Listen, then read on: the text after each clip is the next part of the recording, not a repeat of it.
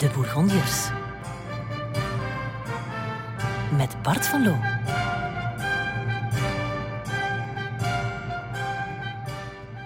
Vorige keer vertelde ik u hoe Philips de Stoute aan zijn naam kwam.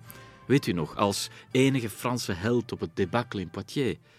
Hoe hij het hertogdom Bourgondië verwierf. En met dank aan de Honderdjarige Oorlog in de Pest. Hoe hij het rijke Vlaanderen, het Silicon Valley van Europa verwierf. Door te trouwen met Margarethe van Malen. En tenslotte ook hoe Vlaanderen argwanend toekeek, maar zich toch liet charmeren door de best geklede man van zijn tijd, die niet liever deed dan, tja, vaat de boon aan te rollen. Philips, hij kan niet wachten. Hij wil graaf van Vlaanderen worden. Maar hij moet geduld oefenen. Zijn schoonvader, Lodewijk van Malen, die zit nog op de troon. Maar Philips zal zich toch al redelijk snel in die Vlaamse debatten komen melden. Waarom? Omdat Lodewijk van Malen niet op kan tegen die sterker wordende Vlaamse steden. Gent op kop. En Vlaanderen zal meegesleurd worden in een oorlog met Frankrijk. En, en, en de graaf Lodewijk van Malen staat met de rug tegen de muren. Hij, kan geen kant meer op. Hij kan alleen maar om hulp roepen.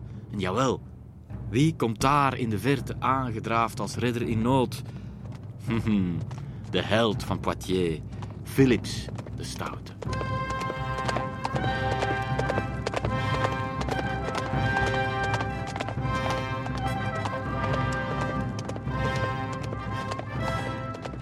Oké, Philips komt in de verte aandraven. Hij heeft een lange weg af te leggen. En die tijd die ga ik even gebruiken om de situatie politiek en religieus uit te leggen. Want het is echt een kluwe.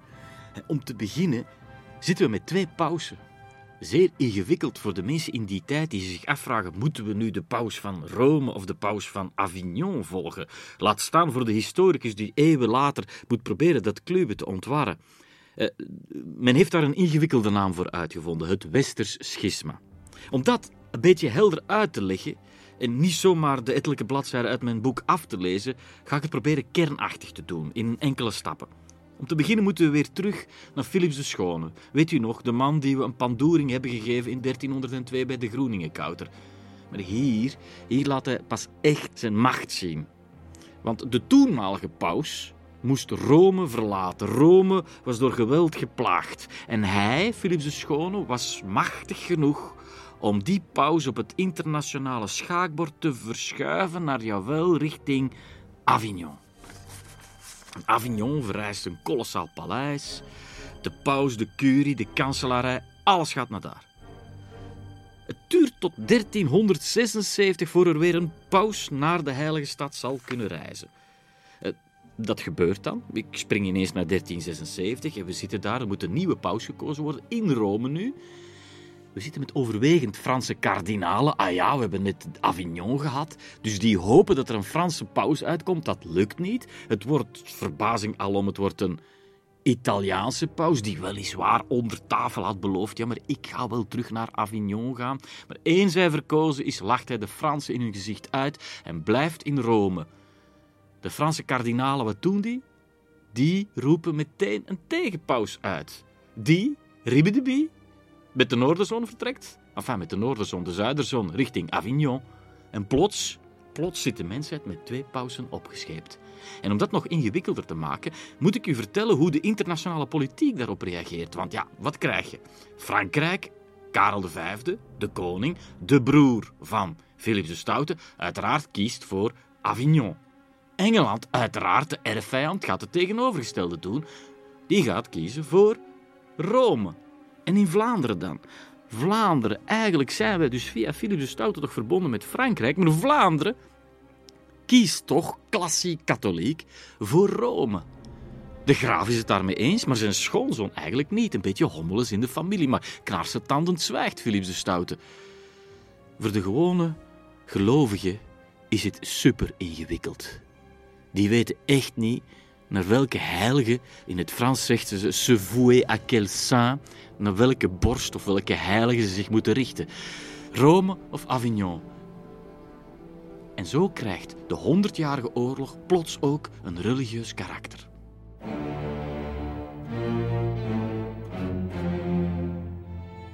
komt daar nog bij dat er ook economische motieven meespelen. Want als de Vlamingen voor Rome kiezen, dan kiezen zij ook voor Engeland dat voor Rome had gekozen. En zij kiezen voor Engeland omdat ze natuurlijk die Engelse wol zonder problemen willen blijven zien komen toestromen. Want natuurlijk, de weefgetouwen mogen niet stilvallen. En zo zien we dat economie, politiek en religie op een innige, complexe manier met elkaar verweven zijn. Ja, maar bedenk ik me nu, dit, dit, dit kluwen dat ik net vind ik van mezelf redelijk helder heb uitgelegd, daar moet ik toch nog één element aan toevoegen. Dat leg ik bovenop de hoop erbij. Omdat wij Vlamingen voor de Engelsen en voor Rome kozen, was Frankrijk woedend op ons. Karel V noemde de Vlamingen landverraders, want feodaal behoorden wij wel tot Frankrijk. En daar ziet u al hoe Vlaanderen tussen hamer en aanbeeld zit. Tussen Engeland en Frankrijk, tussen Rome en Avignon, tussen wol en feodale trouw. En dat kan alleen maar tot oorlog leiden. Kopzorgen, kopzorgen voor de Vlaamse graaf. En daar komt nog eens bovenop dat de steden zich nu beginnen te roeren. Nu, zoals het een echte aristocraat betaamt, doet hij alsof er niks aan de hand is. Organiseert hij nog maar eens een toernooi, een feestelijk toernooi. We zien de ridders al van alle windstreken aankomen. Hij kijkt er naar uit om lekker te gaan feesten en te gaan steekspelen organiseren. En hij wil dan, ja, zo gaat dat, dat dat feest betaald wordt door de steden. Daar begint het probleem. Kijk, ja, Brugge zegt onmiddellijk ja, wij betalen als wij een kanaal mogen graven van Deinzen naar Brugge. Dat deden ze natuurlijk omdat ze dan niet meer de omweg langs Gent moesten maken om daar belastingen en stapelrecht te betalen. Dus ja, voor Brugge was dat een, zeer goede zaak. Als zij daar de toestemming toe kregen, wilden zij maar wat graag voor het plezier van harnassen en lansen betalen van uh, Lodewijk van Malen. Gent aan de andere kant stijgert, want Gent zit net in een, in een soort van economische recessie. Dat had ermee te maken dat, en nu ga ik een naam laten vallen die in marmer gebeiteld staat in onze nationale geschiedenis. Jacob van Artevelde. Jawel, die Jacob van Artevelde die in 1337 op de markt, de vrijdagmarkt in Gent, Edward III zal kronen tot koning van Frankrijk en Engeland, wat natuurlijk een steek is na Frankrijk. Hij kiest, hij is anglofiel, hij kiest voor Engeland, omwille van de wol natuurlijk. Hij wordt verkozen tot soort van volksleider in Vlaanderen, maar het zal hem slecht vergaan. Een paar jaar later wordt hij gelyncht. Dat gaat vaak met van die populaire uh, messiasfiguren die door de massa vooruit worden geduwd, worden uiteindelijk door diezelfde massa vaak een kopje kleiner gemaakt. Hij krijgt de hakbel van een schoenmaker in zijn schedel geplant. En het is gedaan met Van Artevelde. Zijn medestanders die vluchten naar Engeland, beginnen daar ook Vlaams laken te produceren. Dus een soort van overzeese concurrentiedienst staat, waardoor dus Gent in een soort van economische recessie komt. En dan moeten zij dus nu gaan betalen voor het toernooi van Lodewijk van Malen. Het zal wel zijn, denken ze in Gent. En daar zit het spel op de wagen.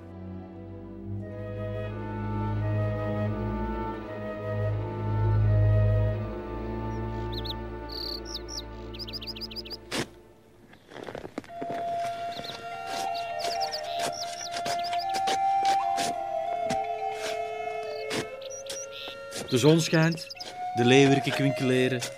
In de verbeelding van de arbeiders zien ze het water al door het land glijden. Met hun spaden als enige wapen gaan die dagarbeiders Le Plat Pays te lijf. En ze graven het kanaal, het kanaal waar ik het net over had, van Brugge naar Deinzen.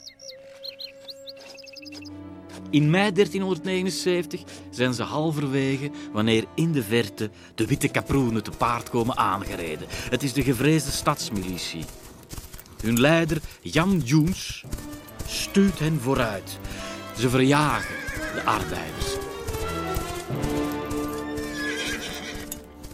Van het kanaal is nooit iets gekomen. De balju van de graaf vindt het vreselijk. En hij, hij zal een lid van die Gentse stadsmilitie arresteren. En het is dat onmogelijke feit, dit detail van het 38e knoopsgat, dat de oorlog met Frankrijk over Vlaanderen zal afroepen. De Gentenaren zijn zo in hun wiek geschoten dat zij niet minder of niet meer dan de balju liquideren. Ze leggen bovendien het nieuwe graaflijk kasteel in Wondelgem gewoon in de as. Een lange, onderdrukte onvrede die borrelt naar boven, van loonslaaf tot weversbaas. Iedereen had wel een of andere frustratie die in zijn hart of in zijn portemonnee etterde. En de graaf kan geen kant meer uit, daar staat hij. Er is oproer, er is ruzie tussen Gent en Brugge. Hij, staat letterlijk met zijn rug tegen de muur en het is dan dat Philips de Stoute ten tonele verschijnt. Hij kan in eerste instantie een broze wapenstilstand uit de brand slepen, maar dat vindt zijn schoonvader maar niks en hij gaat, een laatste slimme actie die hij zal ondernemen, hij gaat een soort van verdeel- en heerstactiek aan de dag leggen. Hij gaat de andere steden die stil aan de Gentse kant hadden gekozen, influisteren dat ze misschien toch beter van gedachten kunnen veranderen. En dan, wat zo vaak gebeurt in onze geschiedenis, hadden onze steden samengespannen, hadden ze natuurlijk van de machtshebber kunnen winnen. Maar nee, ze raken zelf niet door dezelfde deur. En op een dag is het zover dat iedereen Gent laat vallen. En Gent staat er alleen voor. Maar Gent, koppig als die stad is, zal alleen verder zetten.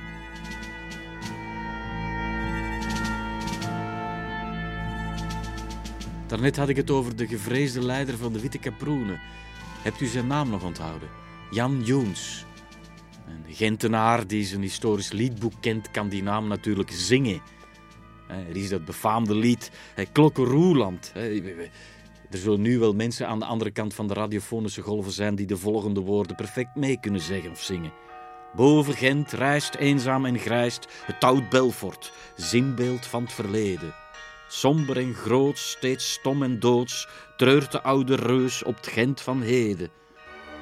Maar soms hij rilt en eensklaps schilt zijn bronzen stemmen door de steden.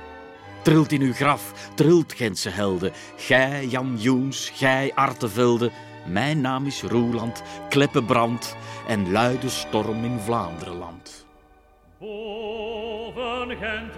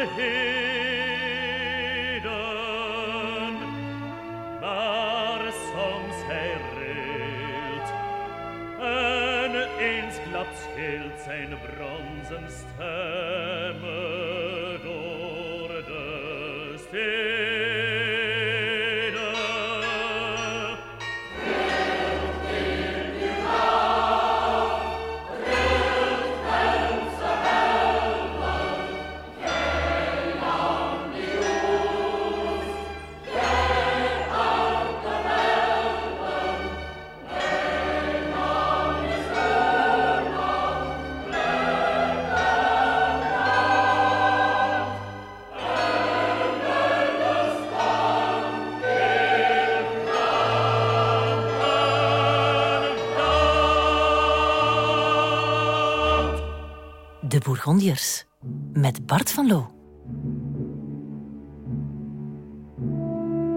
Terwijl de Gentenaren hun krachten verzamelen en zich opmaken om definitief de Vlaamse graaf te verslaan, waait er een nieuwsfeit binnen van internationaal belang, maar ook van grote importantie voor Vlaanderen. De Franse koning Karel V, de oudste broer van Philips de Stoute, ligt op sterven.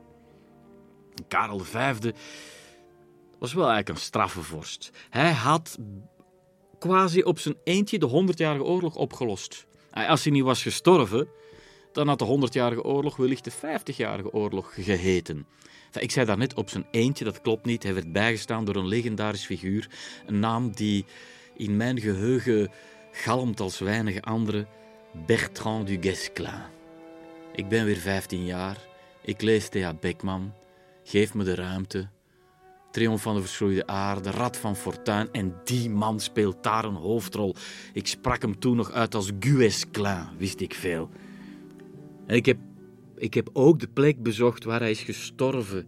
In Châteauneuf de Randon, in, in de Lozère. Hij sterft in juli 1380. En amper drie maanden later sterft zijn compaan, de Franse koning, Karel V. Over hem had ik het. En hij sterft en terwijl hij zijn laatste ademzuchten verzamelt, gaat hij gebukt onder schuldgevoelens. Hij heeft het Westers schisma over Europa afgeroepen. Hij heeft gezegd: Ik kies voor Avignon. Had hij dat niet gedaan, dan hadden we dat probleem niet gehad. Dat kan hij helaas niet oplossen.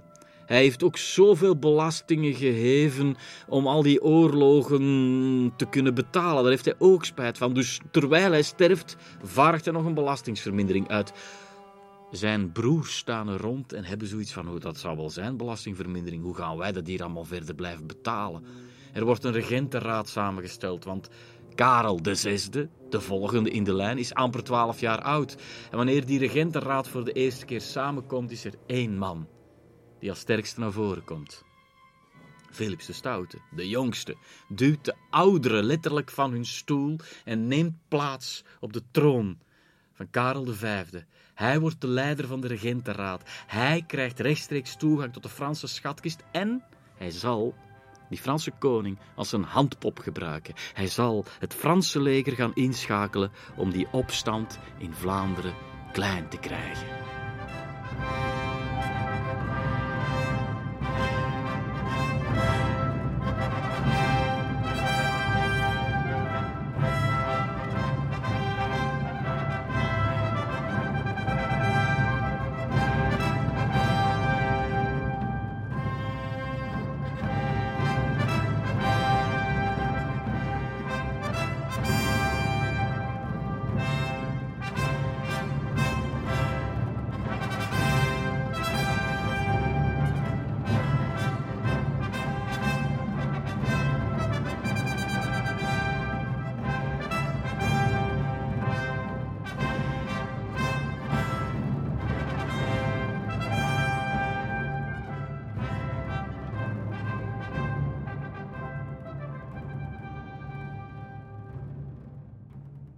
Op 5 mei 1382 is het groot feest in Brugge.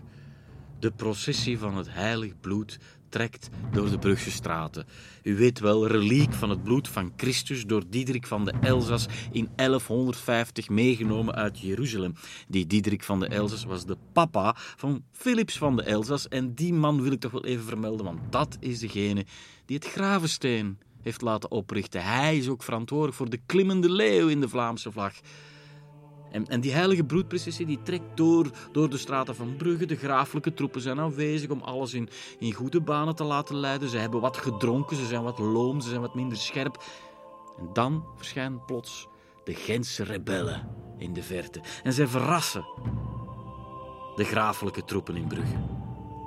En wat er dan gebeurt is één grote chaos. Terwijl de nacht als een deken over de stad valt, Terwijl er overal toortsen worden aangestoken, moet de Vlaamse graaf die van zijn paard was gevallen vluchten. Hij trekt de kleren aan van zijn knecht en hij rent voor zijn leven.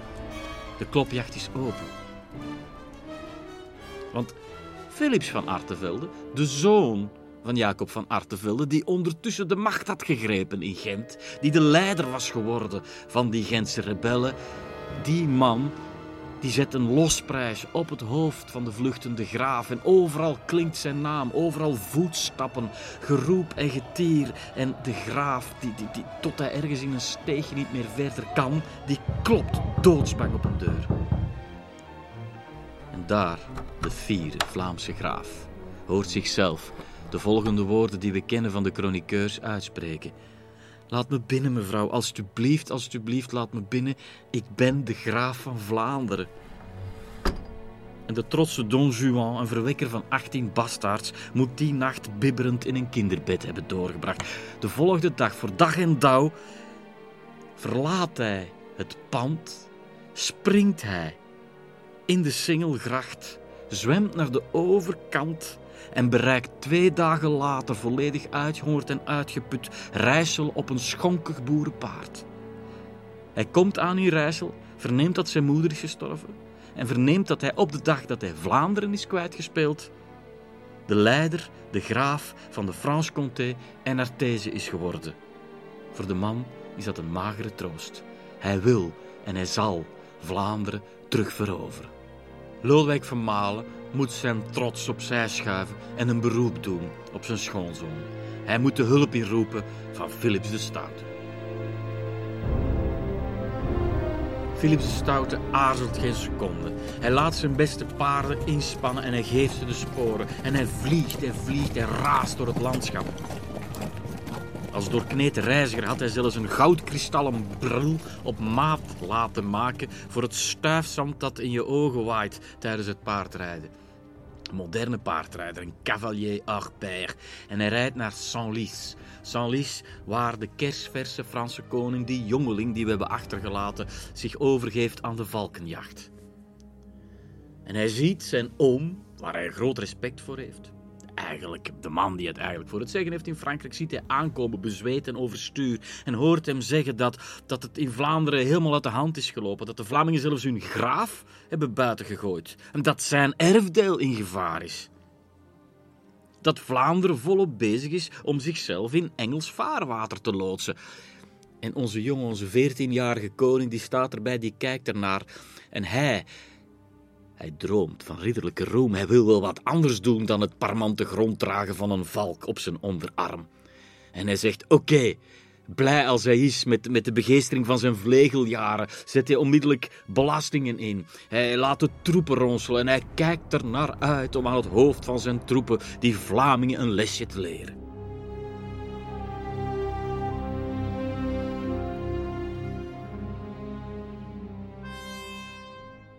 Daar verschijnen ze in de verte, de Franse troepen.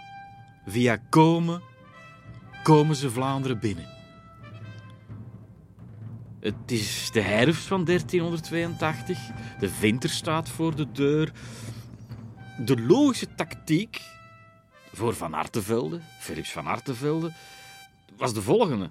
De Fransen in het Vlaamse herfstvocht laten sudderen tot ze rillend huiswaarts strompelen. Want u moet weten, dat die militaire campagnes altijd werden onderbroken voor een soort van winterstop. En in de lente kon het spel van oorlog voeren dan opnieuw worden afgetrapt. Maar dat wachten, daar had hij geen zin in. Hij wou die Fransen meteen naar de keel vliegen. En we hebben twee getuigen. We hebben de eerste oorlogscorrespondenten uit onze geschiedenis. Eustache Deschamps en Jean Froissart. Die Eustache Deschamps is een dichter-chroniqueur en het is vooral een, een zagevent. Een man die in tienduizenden versen heeft geklaagd dat we tot vandaag voelen na-echoen. De wortel, schrijft hij, de wortel van al die valse laaghartigheid en verraad van alle ridderlijkheid, is het boven de wet staande Gent. En dat zegt hij monkelend en sakkerend, omdat hij omwille van die Gentenaars daar nu in de kou in Vlaanderen mee moet komen vechten. Enfin, de man is er duidelijk niet graag bij. Hij wil het zo snel mogelijk achter de rug hebben. Hij zegt, kom aan, laten we die, die Vlamingen met lansen doorboren, want die hebben toch, en ik citeer hem opnieuw, alleen maar kruiwagens en karren. Intussen wacht Philips van Artevelde op de Engelsen. Want de Engelsen hadden beloofd dat zij de Gentenaren zouden steunen, maar ter elfde uur sturen die Engelsen een kat en staat Philips van Artevelde er alleen voor. Reden te meer om de zaak rustig te laten sudderen. Maar nee, nee, zegt hij, zot van glorie en vooral vol van zichzelf, zegt hij, ach, het is goed dat die Engelsen er niet bij zijn, want zij zouden de roem voor onze neus hebben weggekaapt. Nu kunnen we de pluimen zelf op onze hoed steken. Hoe blind kan je zijn? De woorden van Philips van Artevelde, die ik tegenover u hier herhaal, alsof ik er zelf bij was, die zijn tot ons gekomen niet door die mopperende en sakkerende Deschamps, maar door zijn confrater Jean Froissart, een iets serieuzere journalist, als ik me zo mag uitdrukken, die er ook bij was. En die Philips van Artevelde in volle glorie voor het voetlicht plaatst, maar ironisch. Hij laat hem ook onder andere de volgende woorden zeggen. Het is op de avond voor de veldslag die op het punt staat om los te barsten. Zou Van Artevelde gezegd hebben: zeg tegen de soldaten dat ze geen genade tonen en iedereen afmaken. Alleen de Franse koning, die moeten we sparen. Dat is nog een kind. We nemen hem mee naar Gent en daar zullen we hem diets leren. Het zal wel zijn. En toen hij die woorden had uitgesproken, trok Philips van Ardevelde zich terug in zijn tent om zich te vermijden met een of andere Gentse schone. Aan de overkant van het slagveld zitten we ineens nu met uw permissie, in de tent van Philips de Stoute. Philips de Stoute die hardhandig wordt aangepakt. Philips de Stoute die verweten wordt dat het toch wel gevaarlijk is om die jonge Franse koning, dat die, die helemaal mee heeft genomen tot het centrum van het oproer, tot het hart van de strijd. En daar wordt beslist om de Franse koning in de achterhoede te plaatsen. Eh, je weet maar nooit. En Lodewijk van Malen die wordt gekleineerd. Hij moet mee in de achterhoede. Hij, de sukkelgraaf, zo bekijken de Fransen hem, die zijn steden niet eens de baas kon. Hij moet ook als een geslagen hond naar achteren. En zo komt het dat zowel de Vlaamse graaf als de Franse koning, Karel VI, nog altijd maar een kerel van niet eens 14 jaar, dat die twee hoofdrolspelers zich op geruime afstand bevinden van de plek waar de hel zal losbarsten.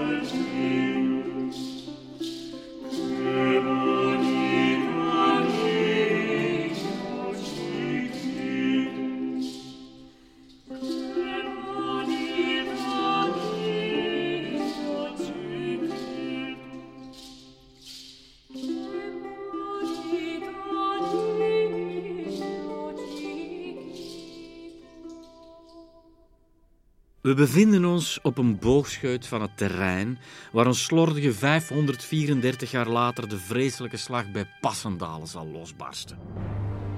We hebben de beste plaatsen. We zitten op de eerste rij en we zien voor ons de twee partijen. In het midden het nog niet gebruikte slagveld. Vlaamse arrogantie tegenover Frans-Bourgondische argwaan, burgerij contra adeldom, van Artevelde versus Philips de Stoute, Philips de Stoute die zich gewikst achter Karel VI verbergt, zodat de Vlamingen hem later niks kunnen verwijten, zo slim was hij wel. Kortom, een fel uitgebreide stadsmilitie tegen half zo talrijke, maar beter uitgeruste en door de wol geverfde veldheren. Van Artevelde heeft een mooie uitgangspositie op een heuvel. Maar hij kan zijn ongeduld niet bedwingen. Hij geeft het bevel tot de aanval. En wat u moet weten is dat West-Rozebeke en omstreken gehuld is in een dikke mistbank. Je ziet geen steek voor je ogen en toch gaan die Vlamingen naar beneden hollen. Duiken zij met hun lansen, hun spies, hun stokken en hun knuppels in de nevelige ochtendslicht die voor hen uitzweven. Eh, om elkaar niet uit het oog verliezen, haken ze de armen in elkaar. Ze zijn vertrokken. Daar gaan ze sprintend naar beneden. De Fransen aan de overkant, ze sidderen, want van de helling voor hen rolt een razend gebrul naar beneden.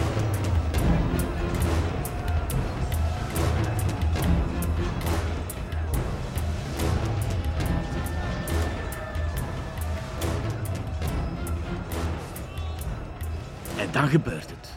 Net op dat ogenblik breekt de zon door de mist. Oké, je hebt de zon van Austerlitz, Napoleon. Maar vergeten we niet dit kleine broertje. De zon van West-Rozebeke die door de mist breekt. En, en nu, wij op de eerste rij, we zien helemaal wat er gebeurt. We kunnen het niet meer missen. We zien ze allemaal, de glanzende helmen, de blinkende wapenuitrustingen, de stralende ijzeren lansen. En als u me niet gelooft, ik heb het allemaal bij Frassard gelezen. Hij is zo onder de indruk hoe dat die, die, die, die Vlaamse ambachten allemaal met hun banier in de hand naar beneden lopen. Het lijkt wel, zegt hij, een woud van vlaggen en banieren. En de klap, de klap is enorm.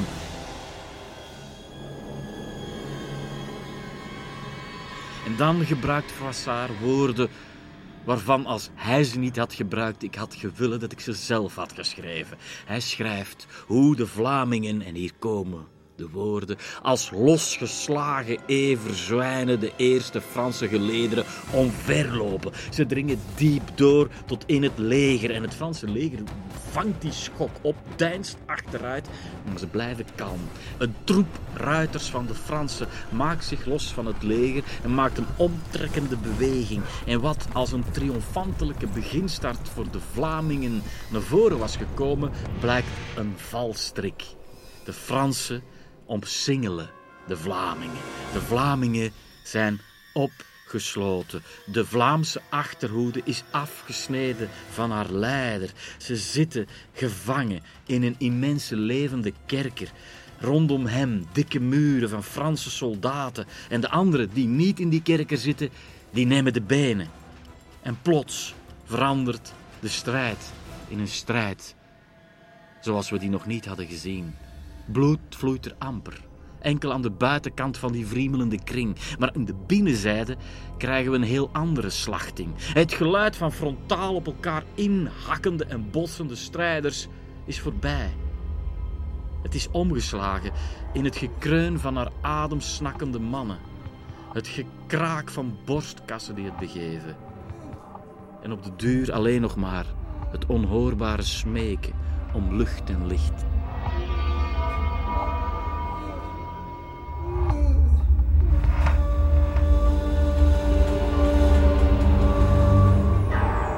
Na afloop ligt het slagveld bezaaid met lijken.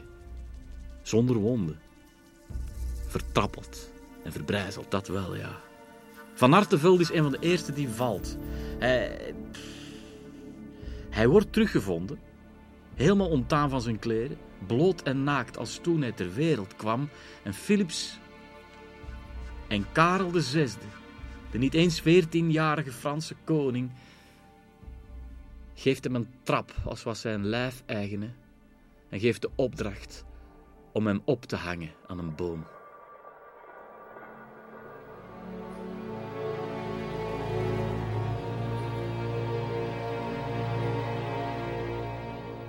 En daar, daar hangt hij, Philips van Artevelde, de volksleider uit Gent.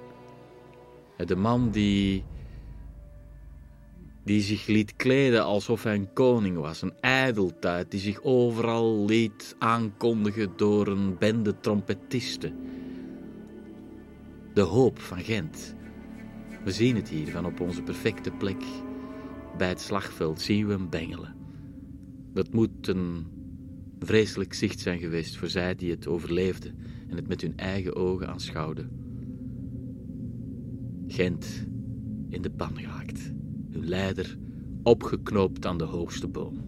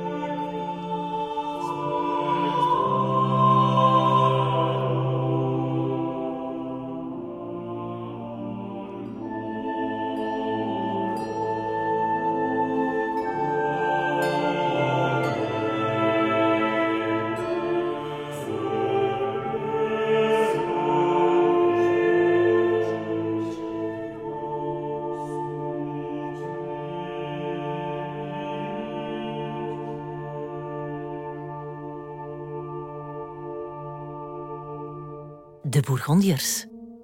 Met Bart van Loo.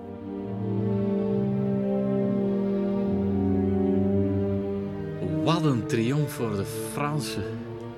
Op minder dan twee uur hebben ze de Gentenaars verslagen. Ze, ze, ze, ze, ze, willen hun gram halen. Ze willen de, de wraak volledig maken. En wraak is niet zomaar gekozen, want we zijn in 1382. Dat is exact 80 jaar na de Gulden Sporenslag. Een boogschot van waar ze nu zijn. En ze rukken op naar Kortrijk dat ze leegplunderen en ook zullen platbranden. Maar vooral eer ze dat doen, gaan ze naar de Onze Lieve Vrouwenkerk. En daar halen ze de gulden sporen. 500 gulden sporen volgens de legende, die daar sinds 1302 hangen. Die halen ze naar beneden en die nemen ze mee naar Parijs. Vooraleer ze het vuur aansteken, zal Philippe de Stoute een oorlogsbuit om u tegen te zeggen laten demonteren. Ja, demonteren, want zijn oog was gevallen op de fraaie Belfortklok.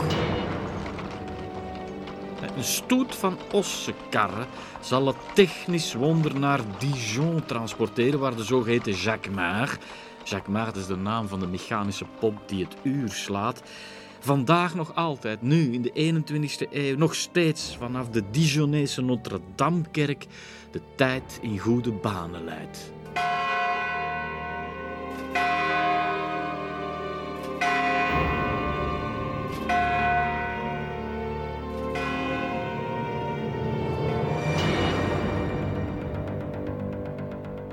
Ik, ik heb daar net niet zomaar over de Belfortklok van Kortrijk verteld. Het is uiteraard een belangrijk nieuwsfeit dat die getransporteerd is naar Dijon.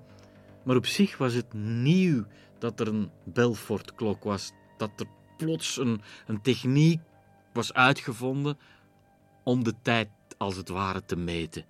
Want in de middeleeuwen was het concrete tijdsbesef alles behalve precies. Uiteraard hadden van die geleerden die dan helemaal hadden uitgeplozen hoe de tijd in de Bijbel aan bod kwam. blijkbaar zou het perfect na te rekenen zijn dat Christus exact 40 uren is dood geweest. En Adam dat hij het amper zeven uur zou hebben uitgehouden in het aardsparadijs. Dat is niet lang toen, de appel en de zonneval. U kent het verhaal. Maar ja, dat zijn mooie verhalen. Dat helpt ons natuurlijk niet door het dagdagelijkse bestaan. Men, men zocht dan allerlei kleine trucjes, zoals bijvoorbeeld, we hadden zandlopers. Je moest dingen doen zolang als drie kaarsen branden. Um, en een van de eerste kookboeken uit de geschiedenis, Guillaume Tirel, schreef die, de Viandier, dat was de chefkok van, van de Franse koning Karel V. Die hebben we nog, we kunnen daar nog in bladeren. U kan dat zelfs online meteen doen als u even googelt. En dan zult u zien dat hij vooral religieuze aansporingen geeft als het gaat over tijdsaanduidingen. Bijvoorbeeld dat je een schotel moet laten sudderen gedurende 18 onze vaders, ik zeg maar wat. Zelfs in die kookboeken zien we dat de tijd doordrenkt is van religie. De dag zelf was ingedeeld volgens bepaalde gebedstonden. We zitten nu helemaal in de kloosters, uiteraard. U kent ze wel. Hè? Eh, we beginnen met de mette, de laude, de prime, de de sextus. De sexta is rond het middaguur, het zesde uur na de zonsopgang, sexta ora.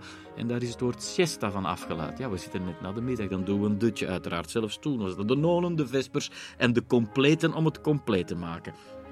De Brugse metten uit 1302, ja, dat was omdat het toen net het oversnijden van de keel van de Frans Quillions net gebeurde tijdens het luiden van het eerste gebed. dat was het signaal om tot de, tot de daad over te gaan.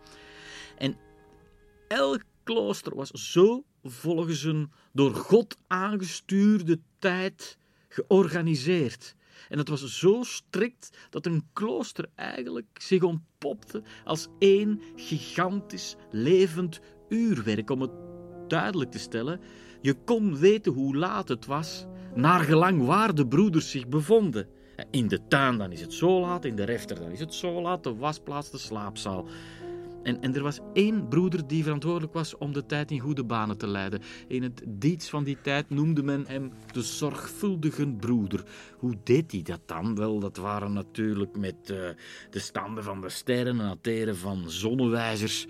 Noem maar op.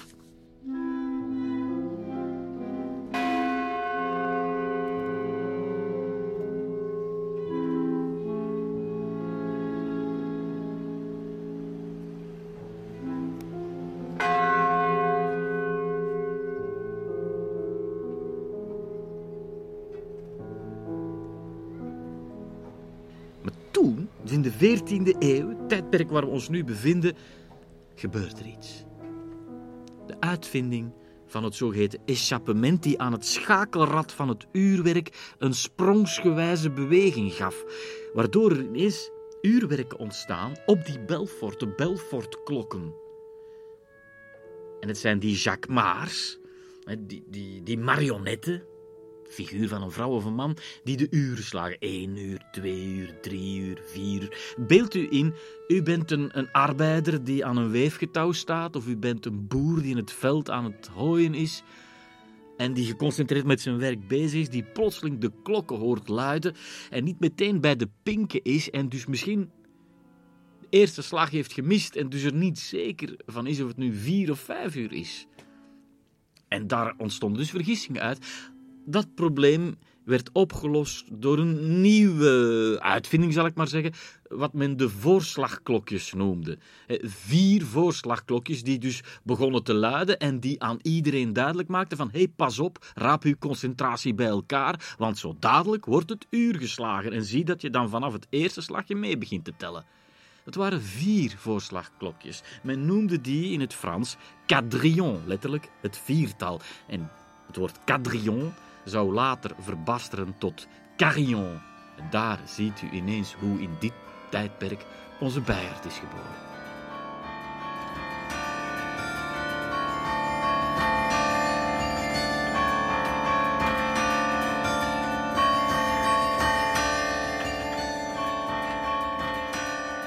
dit is echt een evolutie, misschien wel een revolutie. Want de tijd van de, de, de paters, van de broeders, de religieuze tijd, die wordt plots een lekentijd. En die lekentijd, die wordt gebruikt om de uren af te bakenen en om al dat uitgebuite proletariaat in een nog nauwsluitender tijdscorset te dwingen. Dante in de Divina Commedia schrijft er het volgende over. Florence, door de oude muur omvat, van waar de tertsen en de nonen klonken, was een tevreden, kalme, kuische stad. Dante is een nostalgicus. Hij verlangt terug naar het tijdperk van de tertsen en de nonen, het tijdperk waar de mensen niet onderdrukt werden door de lekentijd. De hertog van Bourgondië is geen nostalgicus. Hij gaat helemaal mee met zijn tijd. Meer zelfs, hij laat twintig draagbare horloges maken. Vergis u niet, draagbaar is hier erg relatief. Die horloge ging helemaal niet om de pols.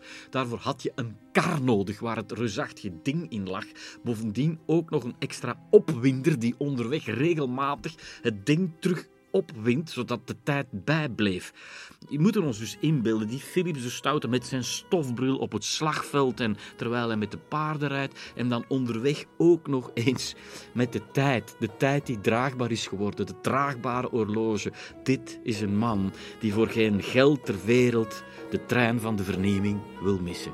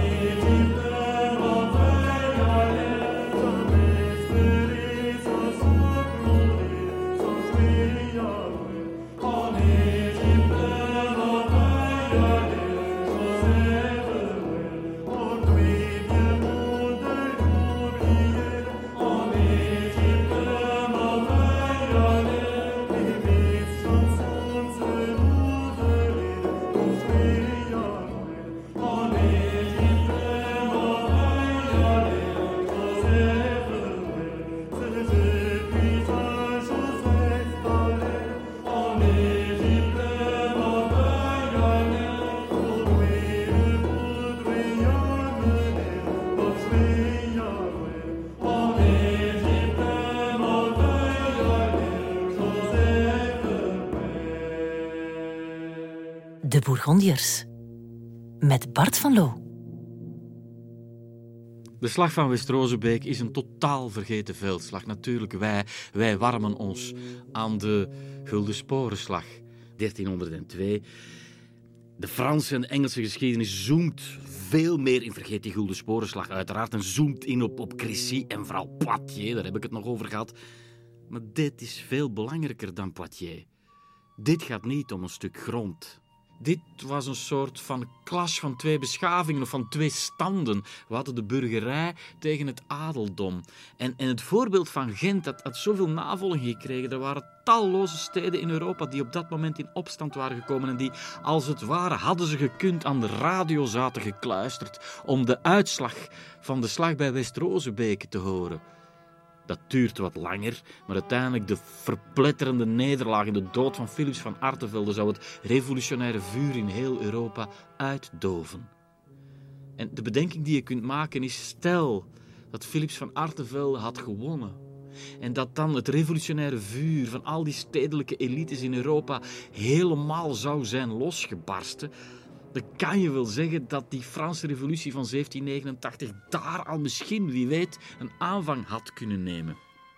In ieder geval is het zo dat de revolutionaire vaders van 89, de Robespierres en de Dantons, dat die eigenlijk op de schouders zitten van mensen als Van Artevelde. Dat mogen we in ieder geval niet vergeten.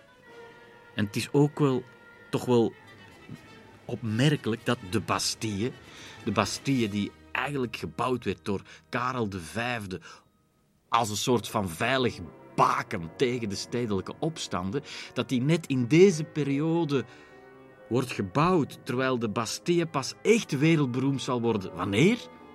De Franse Revolutie. Wanneer ze net met de grond gelijk wordt gemaakt. Het zijn allerlei interessante bespiegelingen waaruit blijkt dat de geschiedenis soms zichzelf herhaalt en opeens, zonder het zelf te beseffen, een rol van eeuwen ervoor weer terug opneemt en met meer brio, met meer brie, met meer talent zal uitvoeren.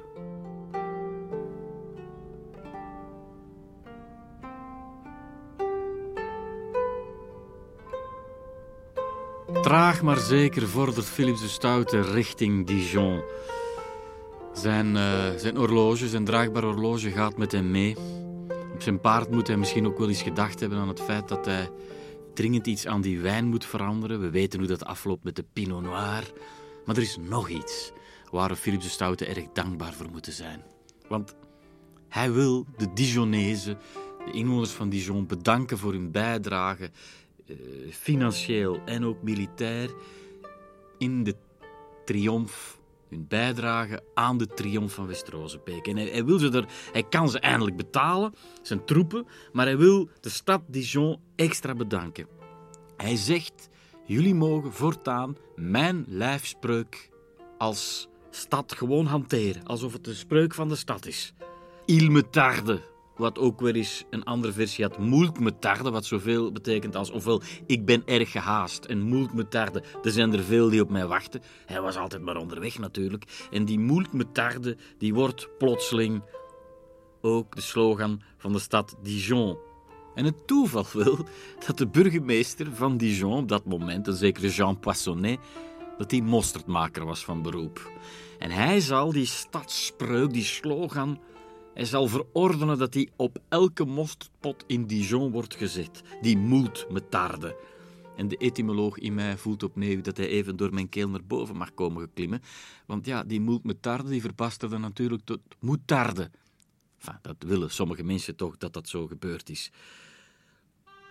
Wat zeker is, is het volgende: dat hij, Philips de Stoute, de mosterdfabricatie, net zoals de wijnbouw, moderniseerde.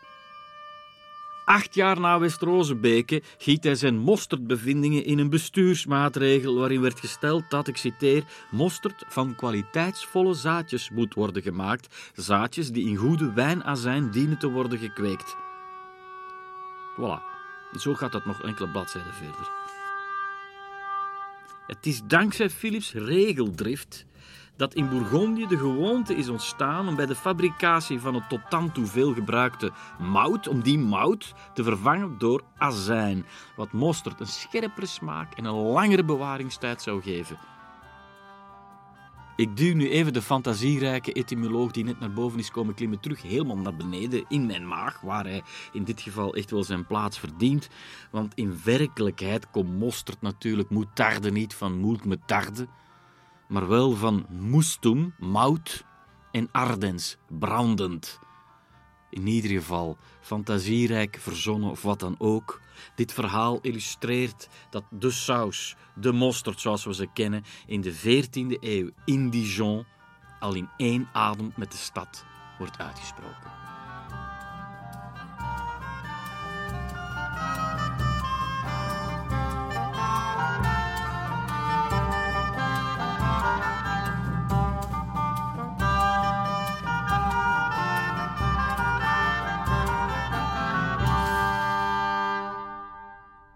Philips de Stoute zit ondertussen in Dijon, was weg uit Vlaanderen, Kortrijk was platgebrand. Maar de kans om naar Gent te trekken en de stad zelf definitief te kastijden, klein te krijgen, die had men links laten liggen. Philips wou terug naar Dijon, maar vooral koning Karel VI wilde zo snel mogelijk naar Parijs, waar, door het succes van Philips van Artevelde, ook een stedelijke opstand was uitgebarsten.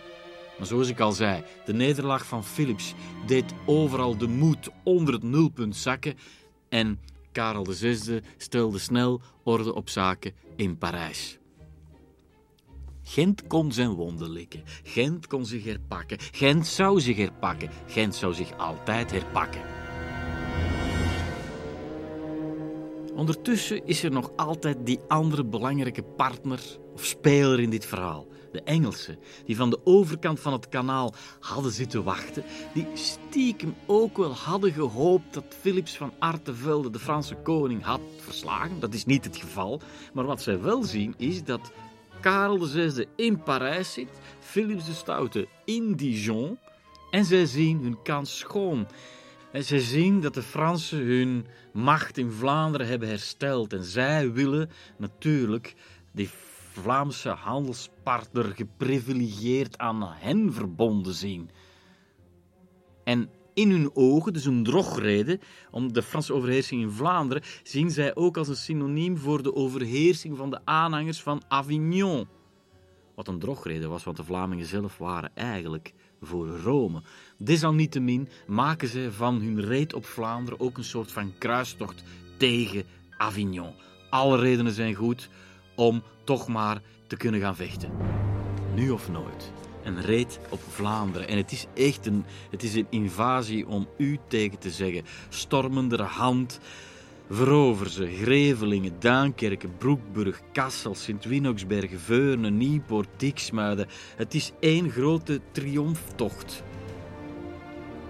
En dat komt uiteindelijk de Fransen wel ter oren. En daar gaat hij weer, Philips Stoute, de partner Karel VI, om te zeggen dat hij weer slecht nieuws heeft. Dat ze opnieuw moeten gaan vechten.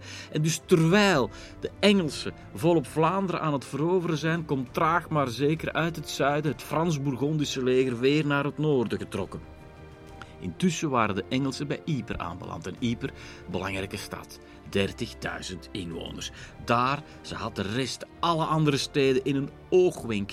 Hadden ze die veroverd en ze dachten twee dagen gaat volstaan om Ypres te veroveren. En de Gentenaars, die komen zelfs, de Gentenaars, die komen, hun wonden hebben ze gelikt, ze zijn klaar om terug mee te vechten. Die, die, die voegen zich bij de Engelse belegeraars van Ypres. Maar het onwaarschijnlijke gebeurt is dat Ypres houdt stand. Het is vreselijk. De hongersnood tiert welig. Um, en, en, men snakt naar een uitweg. Uiteindelijk komen de Frans-Bourgondische troepen net bij tijds en zij ontzetten de stad. Maar de Ieperlingen die zagen dat anders. En volgens hun was het te wijten aan hun gebeden geweest richting hemel, richting de maagd Maria, de heilige Maria. Bid voor ons, weet u wel. Zij en niet de Frans-Bourgondische troepen. Zij had Ypres gered. En dat wordt vandaag nog altijd zo gezien in Ypres, want elke eerste zaterdag van augustus trekt er nog een dankstoet door de Yperse straten om te herdenken dat de moeder gods de stad destijds van Engelsman en Gentenaar wist te vrijwaren.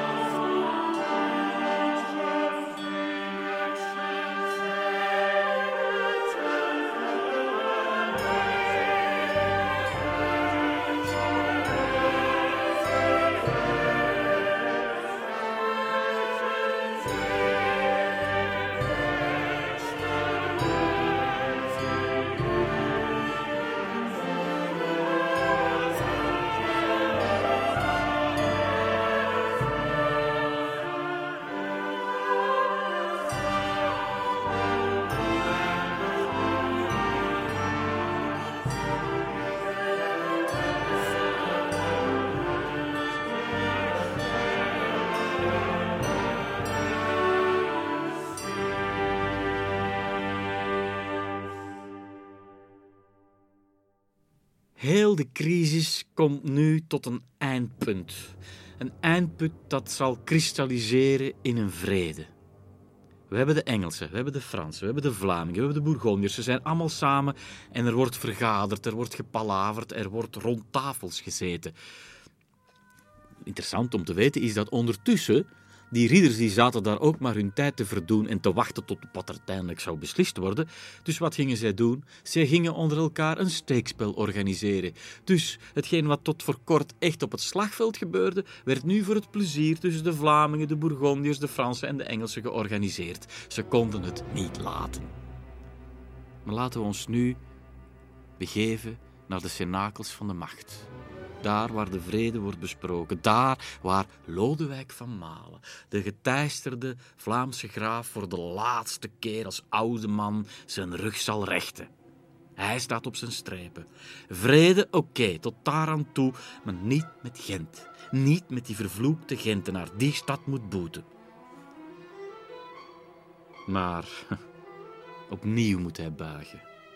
Gent, ook Gent, zeker het rijke Gent, het recalcitrante Gent, mag meegenieten van die wapenstilstand, die op 26 januari 1384 wordt ondertekend.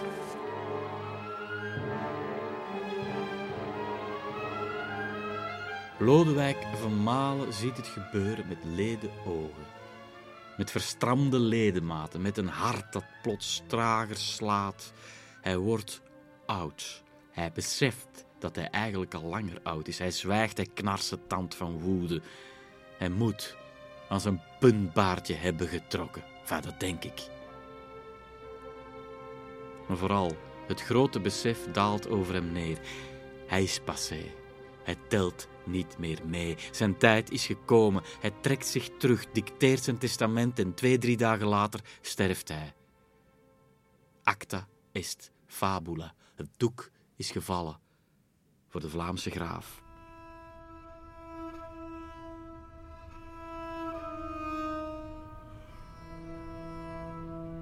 De een zijn dood is de ander zijn brood, want Philips de Stoute mag zich nu graaf van Vlaanderen noemen. En hij zal als eerste beleidspunt zal hij ervoor zorgen dat de begrafenis van zijn schoonvader een propagandistisch kunstwerk wordt.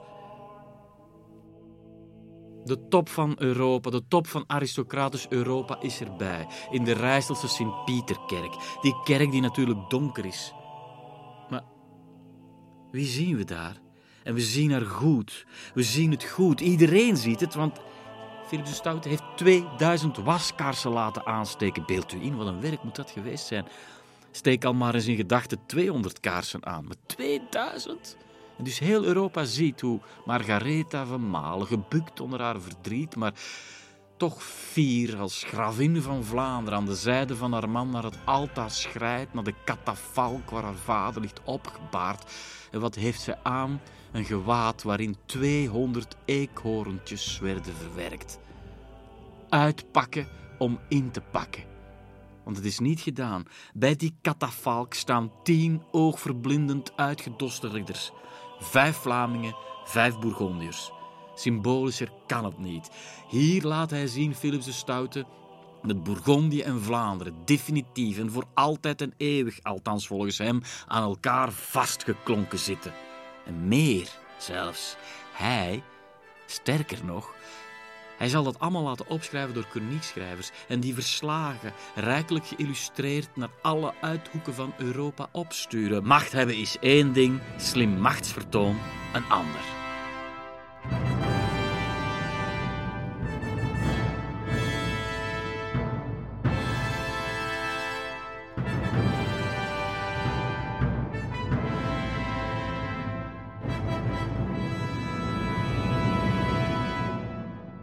Bourgondiërs.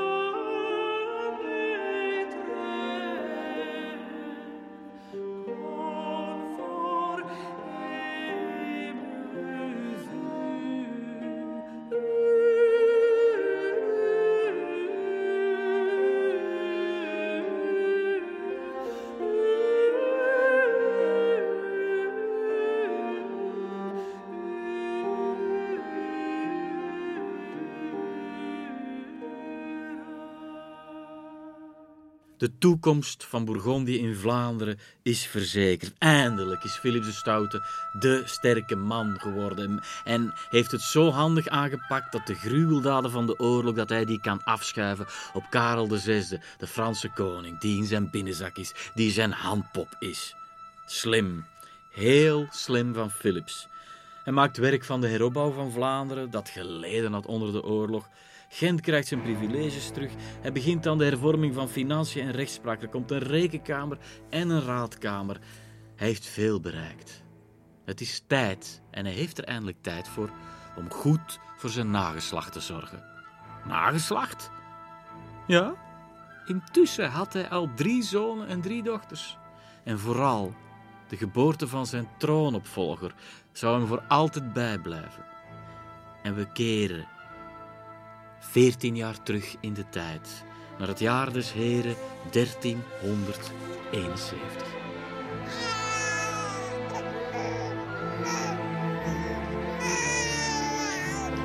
De slaapkamer staat vol met flesjes, schalen, kolfjes met plantenaftreksels, azijn, kamferolie en allerlei middeltjes om de pijn van de moeder te verzachten. Het is lente, het is warm, maar het raam mag niet open.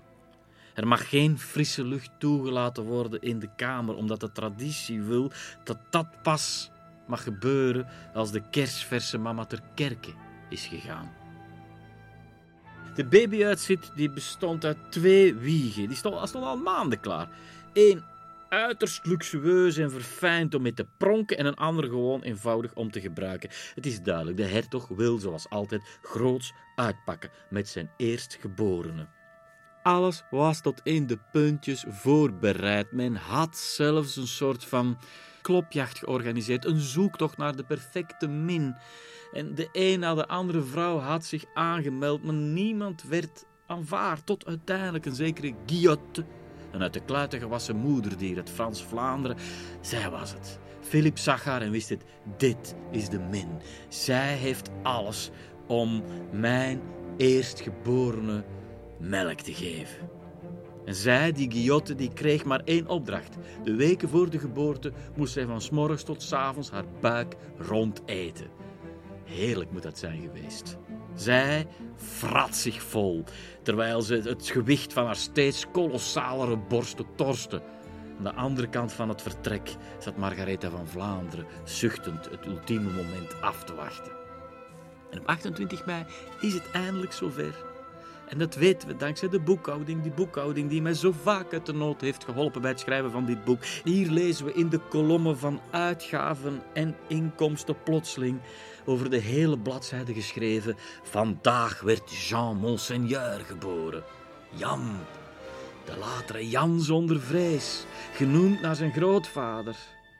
En die, die Guillotte is een, die, die moet melk geven, en ze, maar die Jan is onstilbaar. Die drinkt melk alsof hij eraan verslaafd is. En, en zij, kan het niet meer aan, haar productie volstaat niet. Dus weldra wordt er een koehouder aangesteld die een kudde krijgt om de melkproductie op peil te houden, zodat de kleine Jan kan blijven drinken en drinken. En na die wijfjes runderen, komen er ook nog een ministreel, een hofnar en wordt er stilaan werk gemaakt van een hofhouding.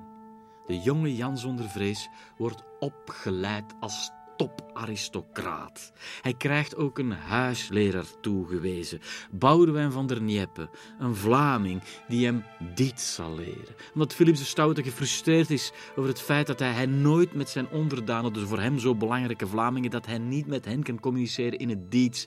Wel, die fout wil hij goedmaken, of dat tekort het gebrek aan die talenkennis zal zijn zoon niet verweten kunnen worden. Jan zonder vrees moet diets leren. Hij zal uiteindelijk in staat zijn om, we weten niet hoe, op welk niveau juist, maar op een primitieve manier zal hij Nederlands diets kunnen spreken. Een beetje vergelijkbaar met hoe latere Belgische koningen het Nederlands zullen verhaspelen.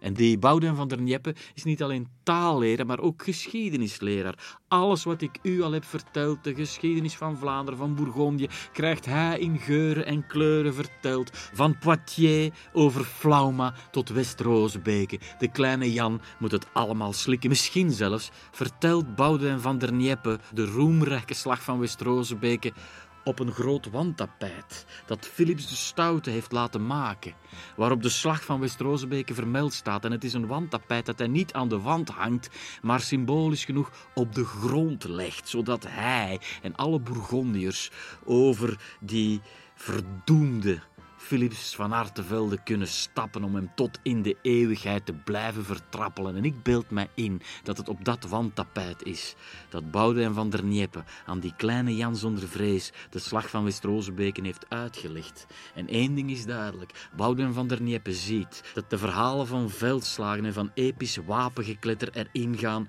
als zoete koek.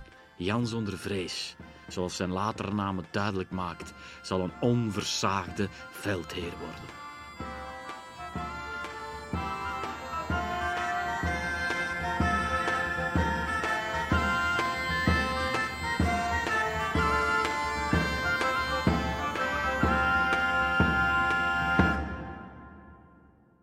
Intussen is Jan zonder vrees opgegroeid. Hij is 13, 14 jaar. Hij heeft aan de lijve alle verhalen van West-Rozebeke gehoord. Hij heeft zijn grootvader zien sterven, Lodewijk van Malen. De vrede die in 1384 wordt ondertekend. Hij is van alles op de hoogte. En, en nu zijn grootvader, Lodewijk van Malen, is gestorven, is hij nummer twee. Hij is de tweede in rang. Als zijn vader iets overkomt, dan wordt hij hertog van Bourgondië en graaf van Vlaanderen. Dat beseft ook zijn vader, Philips de Stout. En hij maakt werk van de introductie, de entree van Jan zonder vrees in het belangrijke publieke leven. Op 28 mei 1384, exact op zijn dertiende verjaardag, wordt Jan officieel voorgesteld aan de 16-jarige koning Karel VI. De twee neven, ze staan tegenover elkaar in de koninklijke vertrekken. Jan knielt, eerbiedig, want zijn neef is de koning. Terwijl hij knielt, knikt Karel van kom, sta maar recht, kerel. Wat meteen duidelijk moet zijn geworden, is dat de blik van de eerste, van Jan van Bourgondië, frisser en scherper oogt dan die van de koning. De gezichtsuitdrukking van Jan die straalt sluwheid uit. Zijn vijanden zullen zeggen achterbaksheid. Wat we niet weten, ik vind het spijtig, ik had het wel willen weten, ik heb het niet kunnen terugvinden bij de chroniekschrijvers. Wat hebben die twee tegen elkaar gezegd bij hun eerste officiële ontmoeting? Hebben ze iets gezegd dat het louter protocolaire overstijgt? Geen idee. Maar hun levens zouden voortaan met elkaar verweven zijn. Ze kunnen absoluut niet beseft hebben wat voor miserie er op hen wachtte, wat voor complexe jaren van gruwel en oorlog het leven voor hen in petto had. Een tijdperk waarin ze beiden op de eerste rij zouden staan en de jonge Bourgondier nog veel meer dan de Franse koning zelf. Daar staan de twee in die koninklijke vertrekken. Een beeld dat zoveel zegt. De ene, de Bourgondier, zal Jan zonder vrees worden, de andere, de Valois, de koning, Karel de Waanzinnige. Beter kan ik het niet zeggen. Onverschrokken en krankzinnig. Zo zal de toekomst zich openbaren.